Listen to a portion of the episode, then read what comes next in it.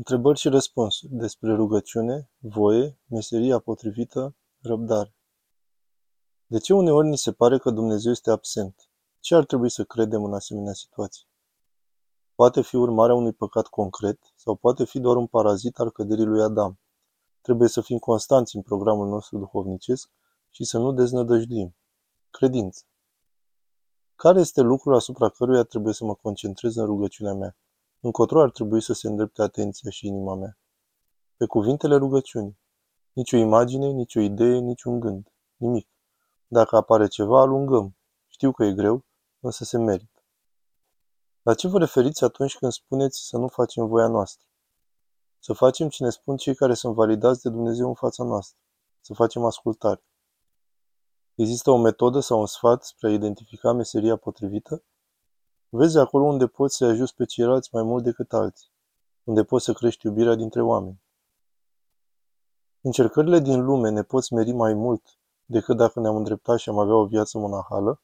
Nu, pentru că nu aveți experiența duhovnicească necesară pentru a folosi aceste încercări în mod corect pentru a vă smeri cum trebuie.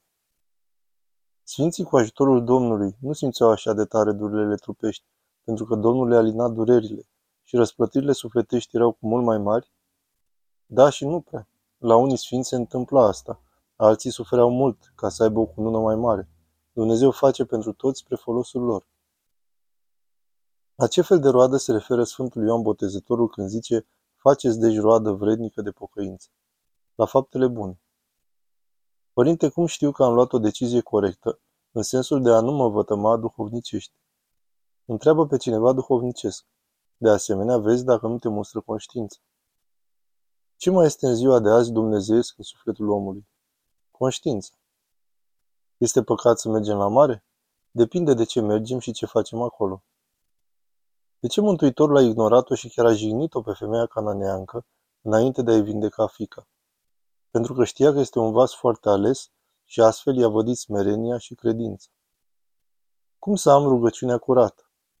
Prin paza minții care vine prin desprinderea cel puțin relativă de lume. Cum putem distinge între faptele bune autentice și cele de fațadă? După roade. Dacă avem măsură duhovnicească și ne rugăm, atunci Dumnezeu ne va vădi adevărul. Din ce motiv se duce acest război atât de puternic împotriva familiei și de destrămarea relațiilor interumane? Pentru că familia îl face pe om puternic și este mediul în care se învață iubirea și experiența lui Dumnezeu. Omul singur, rupt de Dumnezeu și de ceilalți, e neputincios. Pe mine mă afectează foarte tare distanțarea socială. Prieteni pe care îi simțeam aproape, acum abia că vorbim. Este bine să insistăm în păstrarea legăturii sau să acceptăm situația?